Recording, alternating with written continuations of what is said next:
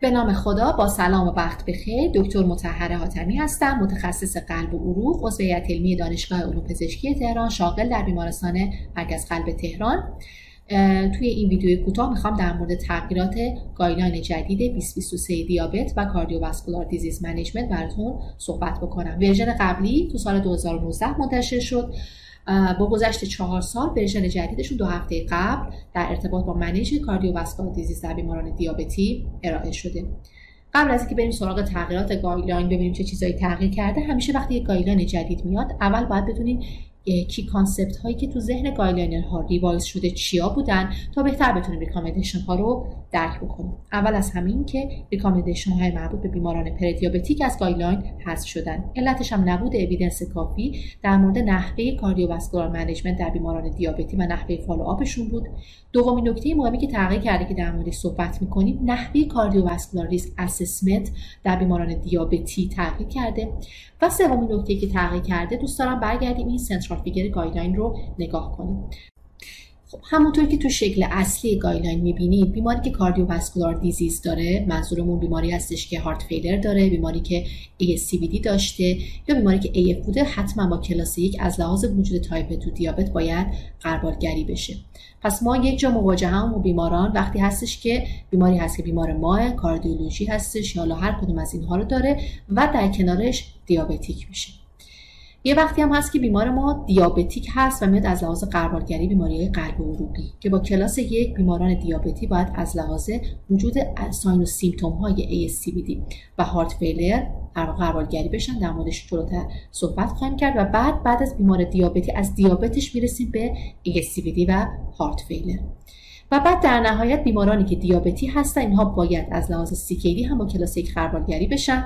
این دسته از بیماران بیمارانی هستن که cardiovascular outcome بدتری دارن. برای این guideline بیمارانی رو که در موردشون recommendation های بیشتری ارائه کرده. و یه جورایی منظورش این بوده که ما به عنوان cardiologist باید حواسمون به این بیماران بیشتر باشه به سه دسته تقسیم می‌کنه.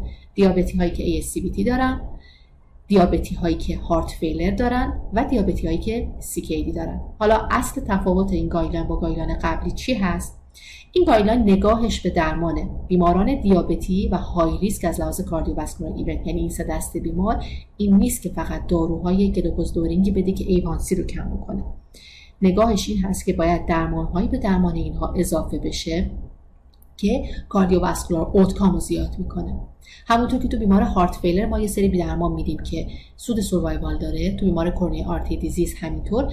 در در بیماران دیابتی و high risk از لحاظ قلبی یعنی همین سه دسته که در موردش صحبت شد یه سری درمانهایی رو معرفی بکنه که جدای از A1C بدون توجه به A1C صرفا cardiovascular outcome اینا رو به دست در واقع بهتر می‌کنه. این داروها و این recommendation ها از meta-analysis مطالعاتی شده که داروهای glucose lowering رو دادن و cardiovascular outcome رو سنجیدن. به صورت خلاصه به اینا cardiovascular outcome trial ها گفته میشه. پس از meta-analysis این مطالعات داروهایی رو در آورده که صرفا اصلا بدون توجه به در واقع نقش glucose lowering شون بدون توجه به A1C دیده شده که outcome این بیماران high risk رو زیاد می‌کنه. و از این طریق درمان در واقع این دسته از بیماران رو توشون تغییر ایجاد کرده که جلوتر در موردش مفصلتر صحبت می‌کنه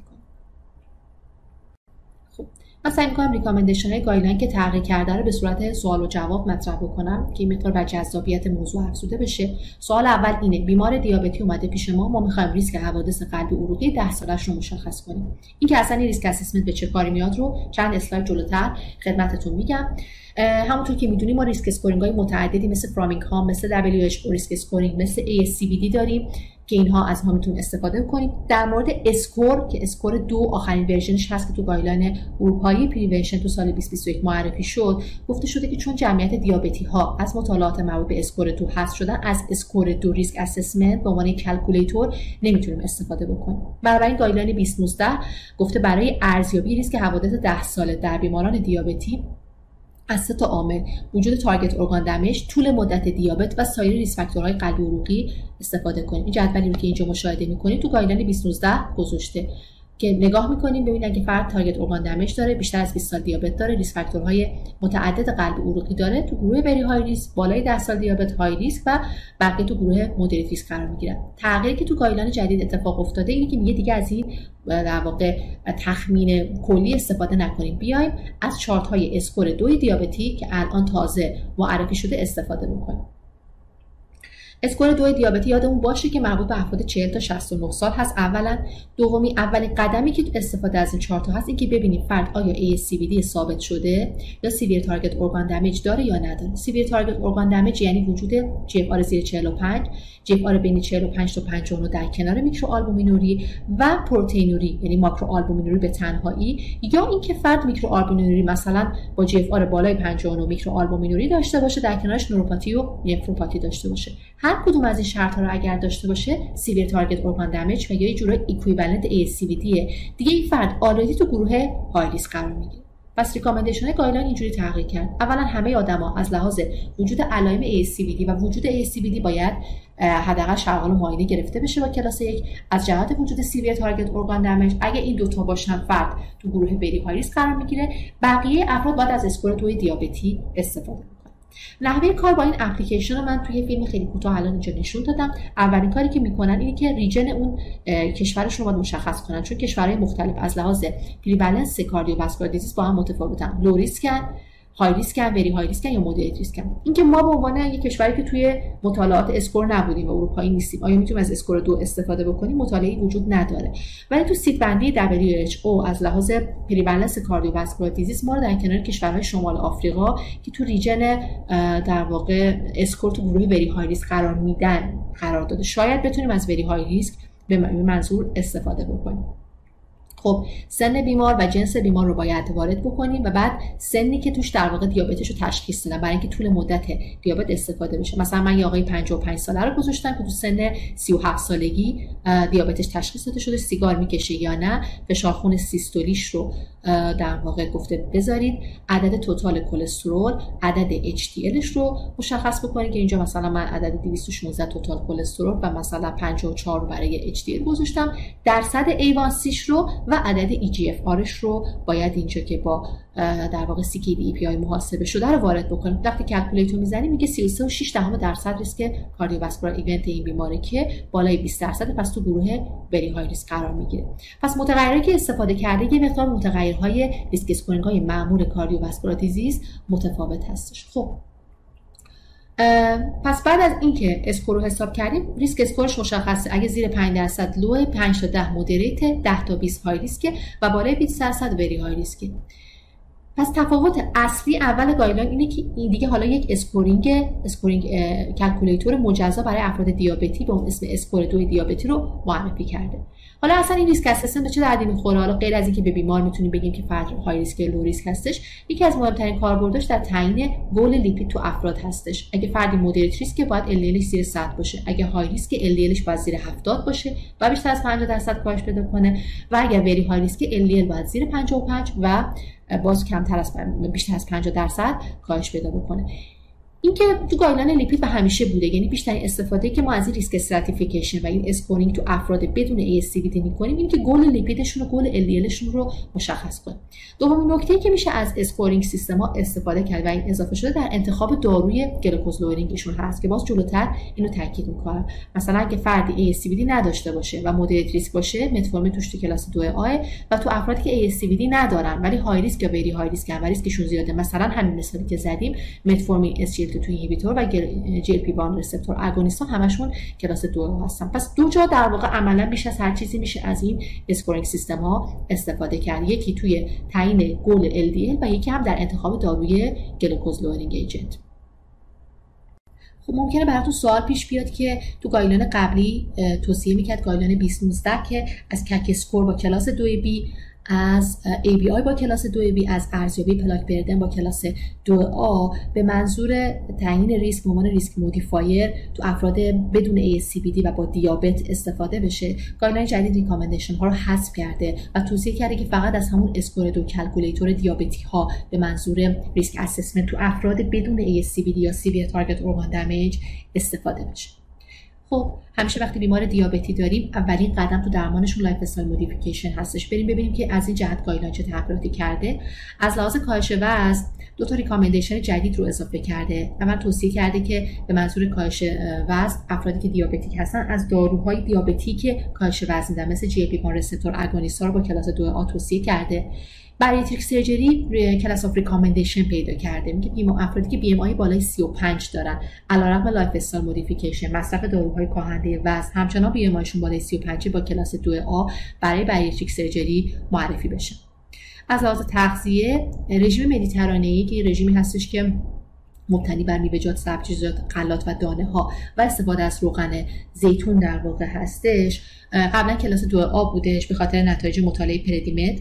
اما حالا که نتایج مطالعه CORDIOPREV PREDIMED اضافه شده class of کلاس یک شده به منظور کاهش cardio risk در افراد.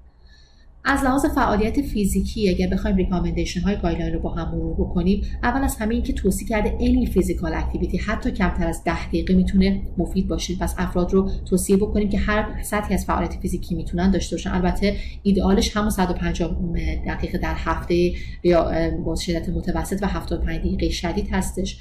نکته بعدی که تغییر کرده این هستش که یه جورایی انگار مثلا مدل cardiac rehab رو در یه سری از افراد توصیه کرده که تحت عنوان structured exercise اومده گفته. افراد diabetic یا cardiovascular disease دارن یعنی یا انواع heart failure یا AF یا coronary artery disease رو دارن. یا افراد diabetic خیلی frail هستن و target organ damage دارن. تو اینها میگه structured exercise انجام بدن.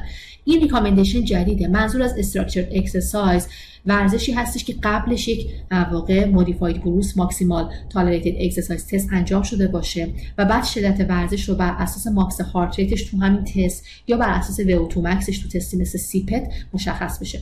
یه جورایی structured exercise شبیه به cardiac rehab ولی به صورت مستقیم cardiac rehab رو اشاره نکرده. پس توی سری از افراد high risk گفته اینا ورزششون بهتره خیلی supervised باشه خیلی در واقع تحت نظر باشه یه جورایی خیلی سر و سامون‌دارتر اینها بیان ورزش بکنن. و نکته بعدی استفاده از اپلیکیشن های تشویق کننده مثل pedometer با کلاس 2 B باز به منظور همون افزایش any physical activity یعنی همون کمترین میزان physical activity توصیه کرد. در مورد smoking cessation همون recommendation کلاسی که ترک سیگار رو اومده گفته چیزی که اضافه شده استفاده از nicotine replacement therapy ها varenicline و bupropion رو اومده به عنوان کلاس 2 A در واقع به guideline اضافه. سوال بعدی که می‌خوایم بهش بپردازیم در مورد غربالگری در بیماران دیابتی هستش. هم خیلی از ماها تعداد زیادی از بیماران دیابتی رو داریم که از طرف diabetologist ها ارجاع میشن از لحاظ غربالگری قلبی. خودشون screening های مربوط به دیابت مثل نوروپاتی نفروپاتی و رتینوپاتی رو انجام میدن ولی از لحاظ چکاپ قلبی برای ما میفرستن. و خیلی از ماها focus مون وقتی چنین بیماران رو می‌بینیم در واقع coronary artery disease هست. درگیر این هستی که آیا تست noninvasive تست functional بخوام یا نخوام یا فقط مثلا به سیم ارزیابی symptom بیمار کفایت بکنم اکو درخواست بکنم این درگیری ذهنی خیلی از ما هستش. که الان می‌خوایم توی بر اساس recommendation های guideline به این سوال جواب بدیم. برخی از این recommendation ها تغییر کرده که بهشون می‌پردازیم. نکته مهم این هستش که غربالگری قلبی فقط شامل ارزیابی کرونر نیست. تو چند بخش توصیه های guideline ارائه کرده یکی ارزیابی بر اساس از لحاظ cardiovascular disease ارزیابی از لحاظ heart failure از لحاظ CAD از لحاظ AF و peripheral arterial disease. از لحاظ cardiovascular disease guideline توصیه که می‌کنه این هستش که شما تو هر بار ویزیت بیماران را از لحاظ علائم CAD با کلاس یک بررسی بکنید. یعنی غربالگری از لحاظ coronary artery disease رو محدود کرده به ارزیابی علامت. تو guideline قبلی توصیه داشت که میگه اگر فردی بی علامت هست و diabetic هست شما با کلاس 2 B می‌تونی از تست های ویزید مثل coronary CT angiography و functional imaging ها استفاده بکنید خصوصا اگر فرد high risk ه یعنی اگر فردی پروتئینوری داره CKD داره پی ای بی داره این فرد چون high risk از لحاظ رخ داده coronary artery disease با کلاس 2 B می‌تونیم های noninvasive رو براش درخواست بکنیم. guideline الان recommendation رو برداشته. علتش هم این هست که در مطالعات دیدن که outcome بیماران با انجام این تستای نانی تغییری نکرده. چون outcome تغییر نکرده پروگنوز تغییر نکرده همچنان recommendation ش این هستش که فقط از لحاظ علامت های coronary artery disease شما بیماران رو بررسی کنید. و اگر فرد علامت دار هست اون وقت بر اساس علامتاش براش درخواست تستای non-invasive بکنید. این یه تغییری هستش که guideline از لحاظ screening artery disease کرد. تغییر بعدی recommendation های جدیدی رو از لحاظ غربالگری برای heart failure ارائه کرده. تو guideline قبلی این recommendation وجود نداشت. به دلیل افزایش شیوع heart failure در بیماران دیابتی توصیه می‌کنه. تو هر بار ویزیت بیماران دیابتی از لحاظ sign و symptom های heart failure بررسی بشن. بیمار آیا ادم داره؟ آیا تنگی نفس داره؟ آیا ارتوپنه داره آیا رال داره؟ آیا sign و symptom ی داره که مطرح کننده heart failure باشه. اگر وجود داشت با کلاس یک تو همشون بی ام پی و انتی پرو بی پی درخواست کنیم. در کنار اونا براشون EKG اکوکاردیوگرافی chest X-ray و تستای روتینی که برای بررسی علت علامت بیمار مثل CBC مثل کراتینین مثل iron profile رو هم درخواست بکنیم. پس این recommendation جدید هست. هر بیماری تو هر بار ویزیت از لحاظ وجود علائم heart failure اول ارزیابی بشه و اگر شکی وجود داشت حالا یه workup کامل از لحاظ وجود heart failure براش انجام بشه screening for CKD تغییر خاصی نکرده. همون recommendation هست نسبت به guideline قبلی ولی باز برای تاکید هر بیمار دیابتی که پیش ما میاد باید از لحاظ CKD غربالگری بشه. ما غربالگریمون کاردیولوژیستا بیشتر بر اساس estimation GFR هستش درخواست کراتینین هستش. ولی نکته مهم این هستش که هر دوی این تست ها یعنی هم کراتینین و هم urine albumin creatinine ratio رو برای ارزیابی پروتئینوری تو بیماران باید درخواست بکنیم به صورت سالانه. علتش چی هست؟ شما ممکنه بیماری باشه که کراتینینش نرمال باشه ولی پروتئینوری وجود داشته باشه. وجود پروتئین بیمار تو دسته CKD قرار میده. و بعد اون از لحاظ نوع درمان و نکات دیگه که باید براش رعایت بکنیم متفاوت هست نسبت به بیمارانی که در واقع پروتئین ندارن. پس نکته مهم تغییر خاصی وجود نداره سالانه حداقل باید برای بیمارانمون کراتینین و یورین آلبومین کراتین ریشیو رو درخواست بکنیم. از لحاظ قربالگری AF بیماران دیابتی تو ریسک بالاتر رخداد AF هستن. قربالگریشون چرا اهمیت داره؟ چون اگه سن بالای 65 سال و diabetic باشن. و اگر AF رو تشخیص بدیم درمان دارویی اینا دچار تغییر میشه. برای جلوگیری از stroke اینها باید oral anticoagulant دریافت کنن. برای همین بود که تو guideline 2019 توصیه کرده بود که تو سن بالای 65 سال افراد دیابتی opportunistic screening بکنیم. یعنی چی؟ یعنی هر بار که پیش ما ویزیت میان پاسشون رو بگیریم حداقل یا EKG درخواست بکنیم و اگه شکی به AF وجود داره رو با EKG confirm بکنیم. و اونجا کلاس 2A recommendation رو میده تو guideline جدید این یه ذره قوت پیدا کرده. میگه هم تو افراد بالای 65 سال هم تو افراد زیر 65 سال تو هر دو تای اینها با کلاس یک opportunistic screening رو انجام بدین. یعنی براشون تو هر بار ویزیت پاسشون رو بگیرید اگه می‌تونید EKG بگیرید فرقی که داره level of evidence بالاتری برای بالای 65 سال یعنی level of evidence B رو گفته برای زیر 65 سال level of evidence C رو اومده گفته. recommendation جدیدتری که ارائه شده در مورد سوال در موردی هست که بجز opportunistic screening یعنی هم گرفتن پالس تو هر بار ویزیت آیا مثلا بیم هولتر درخواست بکنیم؟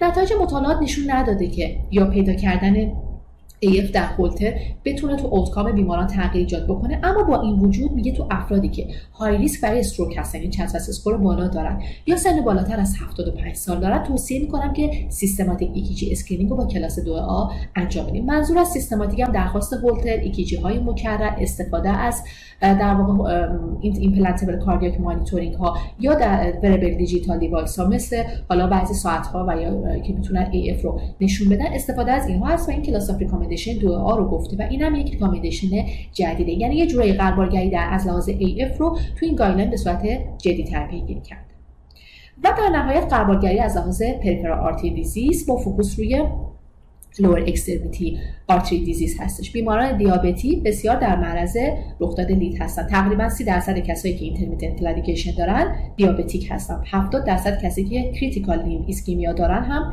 واقع diabetic هستن. توی اینا توصیه می به همین دلیل هم تو guideline قبلی هم تو این guideline بدون تغییر توصیه می‌کنه که بیماران حداقل سالانه از لحاظ علامت های LEAD بررسی بشن. یعنی هر بیماری که پیش ما میاد حداقل سالانه باید ببینیم آیا پاشو نگاه کنیم آیا زخم داره یا نه. شرح حال بگیم آیا intermittent claudication داره یا نه. اگه هر کدوم از اینا رو دارن باید workup بشن. و اگر هیچ کدوم از اینها رو هم نداره توصیه می‌کنه که براشون ABI انجام بدیم. پس ما غربالگریمون از لحاظ peripheral artery disease در بیماران دیابتی شامل وجود شرح حال معاینه پاها دیدن sign و symptom های LEAD هستش و در کنارش انجام ABI حداقل به صورت سالانه هست که این recommendation هم نسبت به recommendation guideline قبلی تغییر خاصی نداشت. بیمارمون رو چکاپ قلبی کردیم. lifestyle modification های لازم رو بهش آموزش دادیم. risk stratification ش رو با score انجام دادیم. حالا comorbidity های لیپید و hypertension ش هم درمان کردیم. اومده پیشمون با یه A1C می‌خوایم ببینیم آیا glycemic target تو guideline جدید تفاوتی کرده یا نه. این guideline هم مثل guideline قبلی به منظور کاهش microvascular complication A1C زیر 7 رو کلاس یک توصیه کرده و باز مثل guideline قبلی توصیه می‌کنه که A1C هر فردی بسته به comorbidity ها امید به زندگی و طول مدت دیابتش individualize مشخص بشه. اما یک recommendation جدید که اومده ارائه کرده میگه tight glycemic control رو با کلاس 2A برای بعضی از بیماران اومده توصیه کرده. تو guideline قبلی تو متنش هم اینو اشاره کرده بود که اگر فردی جوان هستش complication نداشته تا حالا و طول مدت دیابتش کم هست میشه که A1C ش رو پایینتر در نظر گرفت. تو presentation های خود guideline توی در واقع کنگره هم می‌گفت که اگر فردی هست که این شرایط رو داره. مخصوصا اگر awareness خوبی نسبت به hypoglycemic event ها داره ما می‌تونیم target ش رو زیر 6 درصد رو هم در نظر بگیریم. توصیه کلی همونه. فرق خاصی نسبت به guideline قبلی به اون صورت نکرده. غیر از همین class of recommendation دو A که به guideline اضافه شده. یه عکس هم گذاشته که اگر فرد short life expectancy داره A1C زیر 8 در نظر بگیریم. اگر long life expectancy داره A1C رو زیر 7 درصد در نظر بگیریم. بحث بعدی در مورد نحوه انتخاب داروهای پایین آورنده قند خون هستش. کدوم دارو به کدوم دارو ارجح هستش؟ یکی از تغییرات مهم guideline 2023 هم در زمینه همین انتخاب داروی ارجح در بیماران دیابتی همزمان با بیماری قلبی بوده.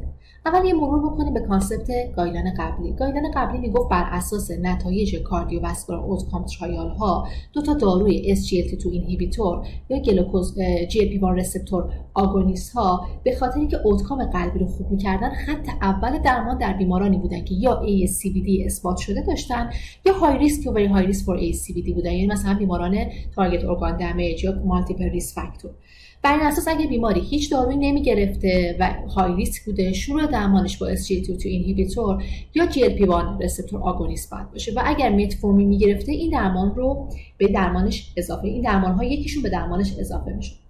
خب نکته که داشته اینه که اولا شروع درمان با یکی از این دو تا دارو بوده. پس بینشون or گذاشته یعنی شما می‌تونستی بین SGLT2 inhibitor و GLP-1 receptor agonist رو انتخاب بکنید دومی که هدف اصلی تو درمان دیابت پایین آوردن A1C بوده.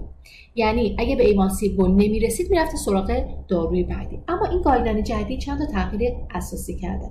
اولا که نگاه به درمان دیابت دیگه فقط پایین آوردن A1C نیست. هدف بهبود cardiovascular outcome هستش. بنابراین بر اساس همین متاانالیز مطالعات cardiovascular outcome داروهایی مثل SGLT2 inhibitor و GLP-1 receptor agonist بدون توجه به A1C مثل داروهایی که سود survival تو heart failure داشتن به درمان بیماران اضافه شدن که جلوتر به تفصیل صحبت خواهیم کرد. پس اینا دیگه خیلی توجهی به A1C توشون نداشتیم. بنابراین انتخاب داروها اصول کلیش تو تمام بیمارانی که قلبی هستن و دیابتی هستن اول اینه که داروهایی که proven cardiovascular efficacy دارن رو میدیم. بعد داروهایی که proven cardiovascular safety دارن رو میدیم و بعد در نهایت سراغ داروهای قدیمی تری میدیم که cardiovascular safety efficacy شون بررسی نشده. تو central illustration guideline نکته دوم اینه که دیگه اومده بیماران رو به چهار دسته تقسیم کرده برای درمانشون. میگه یا تایپ دوی هست که ASCVD داره یا تایپ دوی هست که heart failure داره یا تایپ دو دیابتی هست که CKD داره یا هیچ کدوم از اینها رو نداره. و من برای هر کدوم از اینها بر اساس مطالعات خاص خودشون recommendation های جداگانه میگم. در ادامه در مورد همین صحبت می‌کنیم. اگر بیمار من دیابتی و ASCVD اثبات شده داره اگر دیابتی هست و heart failure داره یا CKD هست یا هیچ کدوم از اینها رو نداره من نحوه انتخاب درمان دارو باید به چه صورت باشه؟ دسته اول بیمارانی که diabetic هستن و ASCVD اثبات شده دارن. منظورمون از ASCVD سابقه CVA سابقه MI سابقه PAD coronary artery disease هستش. guideline توصیه می‌کنه تو افرادی که ASCVD اثبات شده دارن و دیابت تایپ دو دارن بدون توجه به A1C بدون توجه به داروهایی که تا الان دریافت می‌کردن GLP-1 receptor agonist و SGLT2 inhibitor هر دو رو با کلاس یک دریافت می‌کنن علتش هم این هستش که این داروها cardiovascular outcome رو توی بیماران بهتر می‌کنن پس تغییر مهم و اصلی این independent of A1C هست. یعنی بدون توجه به اینکه اصلا چه قندش کنترل صرفا جهت بهبود cardiovascular outcome سوال اینه که بیماران ما اکثرا coronary artery disease میان پیش ما و می‌خوایم براشون دارو شروع کنیم. آیا هر دوی این داروها رو با هم تجویز بکنیم؟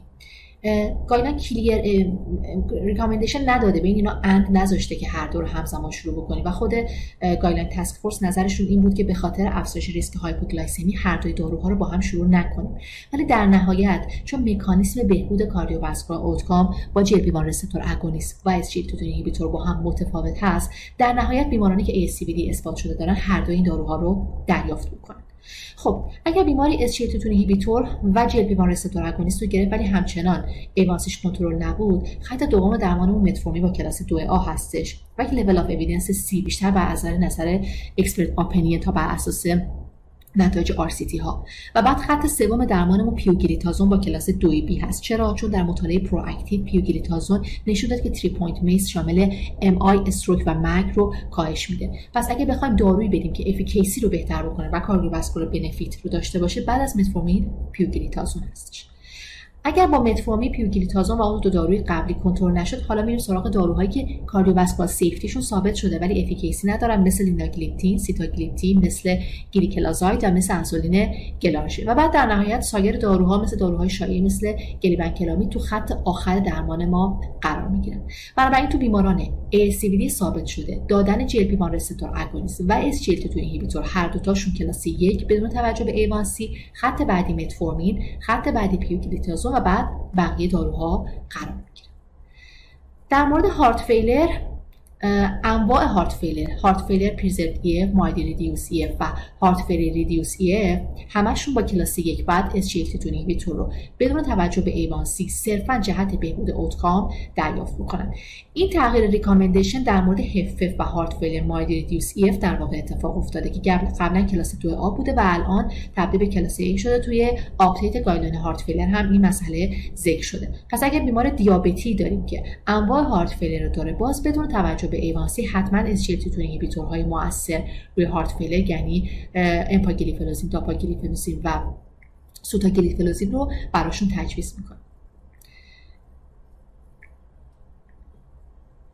در مورد خط بعدی درمان در مورد SGLT2 inhibitor ها یعنی بعد از اینکه اگر به A1C هدف نرسید GLP-1 receptor agonist ها سیتاگلیپتین لیناگلیپتین متفورمین و انسولین گلارژین همشون کلاس 2 A هستن. تغییری که اتفاق افتاده قبلا GLP-1 receptor agonist و انسولین کلاس 2 B بودن ولی الان انسولین basal و GLP-1 receptor agonist کلاس 2 A شدن.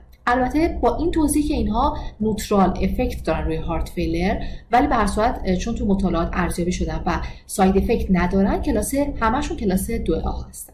پس اگه بخوایم heart failure رو مرور بکنیم همه باید SGLT2 inhibitor رو بگیرن و خط بعدی درمانشون میشه GLP-1 receptor agonist یا متفورمین یا سیتاگلیپتین لیناگلیپتین یا انسولین گلارژین که اینجا مسئله cost و هزینه بیمار خب, خب می‌تونیم در نظر بگیریم در انتخاب داروی مناسب بعدی. یه recommendation دیگه تو heart failure اضافه شد ربط به انتخاب داروی glucose lowering ش نداره. میگه تو بیماران heart failure بر اساس نتایج مطالعه STRONG-HF ثابت شده. مریض HFrEF اگر ظرف 6 هفته از بستریش وقتی discharge میشه داروهای اصلیش این چهار دسته اصلی داروش به target dose برسن این cardiovascular outcome آیندهش خیلی بهتر است. پس با کلاس یک توصیه می‌کنه که ظرف 6 هفته ما بتونیم همه داروهای اصلی مریضای HFrEF ی رو به target dose شون برسونیم.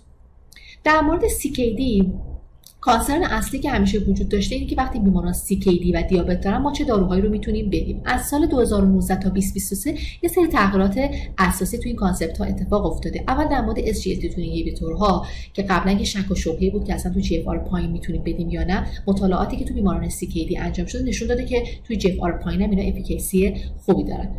فینرنون یه داروی جدید هست با مکانیسم MRA که نشون داده که cardiovascular و kidney outcome و تو آلبومینوری رو بهتر می‌کنن. برای همین به guideline اضافه شده. باز تاکید بر این هست که از داروهایی استفاده کنیم که outcome بیماران رو خوب می‌کنن و در نهایت این session guideline رو یک نفرولوژیست ارائه کرد در کنگره. نظرش این بود که برای نفرولوژی صبر نکنید و داروهای اصلی که kidney و cardiovascular outcome بیماران رو خوب می‌کنن رو خودتون شروع بکنید. ارجاع به نفرولوژیست مال زمانی باشه که مریض مشکلات متابولیسمی مثل کلسیم فسفر مثل آنمی پیدا می‌کنه اینا بهتر تحت نظر نفرولوژیست درمان میشن. اگه شکل اصلی رو نگاه کنیم میگه برای اول باز قدم اول درمان اون داروهایی هستش که کاردیوواسکولار و کیدنی اوتکام خوب می‌کنن. به منظور بهبود کاردیوواسکولار اوتکام استاتین با هدف LDL زیر 55 باید دریافت کنن به منظور بهبود کیدنی اوتکام ASOR با ماکسیموم دوز باید دریافت کنن و به منظور بهبود کاردیوواسکولار و کیدنی اوتکام باز تو بیماران CKD SGLT2 اینهیبیتورها با کلاس یک بدون توجه به A1C با GFR بالای 20 قابل تجویز هستند و در بیمارانی آلبومینوری دارن هم فینرنون با کلاس یک توصیه میشه. بنابراین خط اول درمان دیابتمون تو بیماران CKD هم SGLT2 inhibitor بدون توجه به A1C در GFR 20 بر اساس نتایج مطالعه DAPA-CKD EMPA-KIDNEY و CREDENCE هستش. در مورد فینرنون هم همینطور. فینرنون در بیمارانی که آلبومینوری ماکرو آلبومینوری دارن یا میکرو آلبومینوری با GFR 25 تا 60 دارن با کلاس یک به منظور بهبود outcome توصیه میشه. اگر قدمون با SGLT2 inhibitor کنترل نشد قدم بعدی اضافه کردن GLP-1 receptor agonist هست که باز توی GFR بالای 15 اجازه داریم که تجویز بکنیم. باز اینجا یه تغییر recommendation داریم. قبلا تو GFR بالای 30 با کلاس 2 A بود. حالا با GFR بالای 15 safety ثابت شده و با کلاس 1 است برای این شکل رو نگاه بکنیم. بعد از SGLT2 inhibitor GLP-1 receptor agonist ها هستن و بعد از اون متفورمین در صورتی که GFR بالای 30 باشه DPP4 inhibitor ها و انسولین بنابراین تو بیماران دیابت و CKD اگر بخوام داروی glucose lowering انتخاب بکنیم اول SGLT2 inhibitor بعد GLP-1 receptor agonist و بعد متفورمین DPP4 inhibitor و انسولین قرار دسته آخرمون اگر بیماری بود که نه heart failure بود نه ASCVD بود و نه CKD بودش بیمارانی هستن که ASCVD ندارن. اینها رو چطور باید انتخاب بکنیم؟ آیا به همه کسایی که دیگه هیچ کدوم از بیماری های قلبی رو ندارن بیایم بهشون متفورمین بدیم؟ اینجا میگه از score استفاده بکنید. اگر محاسبه risk score بیمار تو دسته high risk و very high risk یعنی ریسک بالای 10 درصد قرار گرفت استفاده از متفورمین GLP-1 receptor agonist و SGLT2 inhibitor همشون کلاس 2 B هستن. ولی اگر بیمارتون moderate یا low risk بودش باز همچنان متفورمین با کلاس 2 A ارجح هستش. پس اگر این شکل رو نگاه بکنیم افرادی که ASCVD ندارن. ولی از لحاظ score calculation شون high risk و یا very high risk هستن متفورمین SGLT2 inhibitor و GLP-1 receptor agonist همشون هم ارز هم کلاس 2 B هستن. ولی کسایی که ریسکشون کمتر هست دیگه برای GLP-1 receptor agonist و SGLT2 inhibitor جایگاه قائل نشده. ترجیح میده تو افراد moderate risk با درمان رو با متفورمین آغاز بکنه. یه بار دیگه central figure guideline رو نگاه بکنیم. تمرکزش رو درمان افرادی هستش که ریسک outcome قلبی آیندهشون بیشتره یعنی افراد ASCVD، افراد heart failure ی و افرادی که CKD هستن در کنار دیابت دارن. ASCVD ها باید حتما GLP-1 receptor agonist و SGLT2 inhibitor رو بدون توجه به A1C دریافت کنن. heart failure ی یا انواعشون باید SGLT2 inhibitor رو دریافت کنن و CKD ها SGLT2 inhibitor رو در کنار finerenone باید دریافت key message های guideline یه بار دیگه با هم مرور کنیم. به منظور risk stratification بیماران از score استفاده بکنید. روش های risk modifier دیگه مثل CAC score دیگه تو guideline توصیه نمیشه. lifestyle modification یه سری new recommendation داشت که با هم مرورشون کردیم. tight glycemic control تو بعضی از بیماران class of recommendation پیدا کرده. در مورد screening AF و heart failure recommendation جدید داشتیم. در مورد screening ASCVD توصیه به استفاده از فقط بررسی ارزیابی symptom میشه. دیگه functional test ها جایگاهی ندارن. SGLT2 inhibitor و GLP-1 receptor agonist ها به عنوان درمان هایی که outcome رو بهتر می‌کنن بدون توجه به A1C در بیماران ASCVD توصیه میشه. در تمام انواع heart failure دیگه SGLT2 inhibitor باز بدون توجه به A1C class یک recommendation هستش. و در بیماران CKD با GFR بالای 20 SGLT2 inhibitor بدون توجه به A1C جهت بهبود outcome توصیه میشه. و در نهایت معرفی داروی جدید finerenone شاید اینا recommendation اصلی باشه. قطعا نکات دیگری هست تو guideline نکات جزئی دیگر که اونها با مطالعه دقیق guideline می‌تونیم به دستشون بیارین از توجهتون به این ویدیو آموزشی متشکرم و امیدوارم که براتون مفید واقع شده باشه.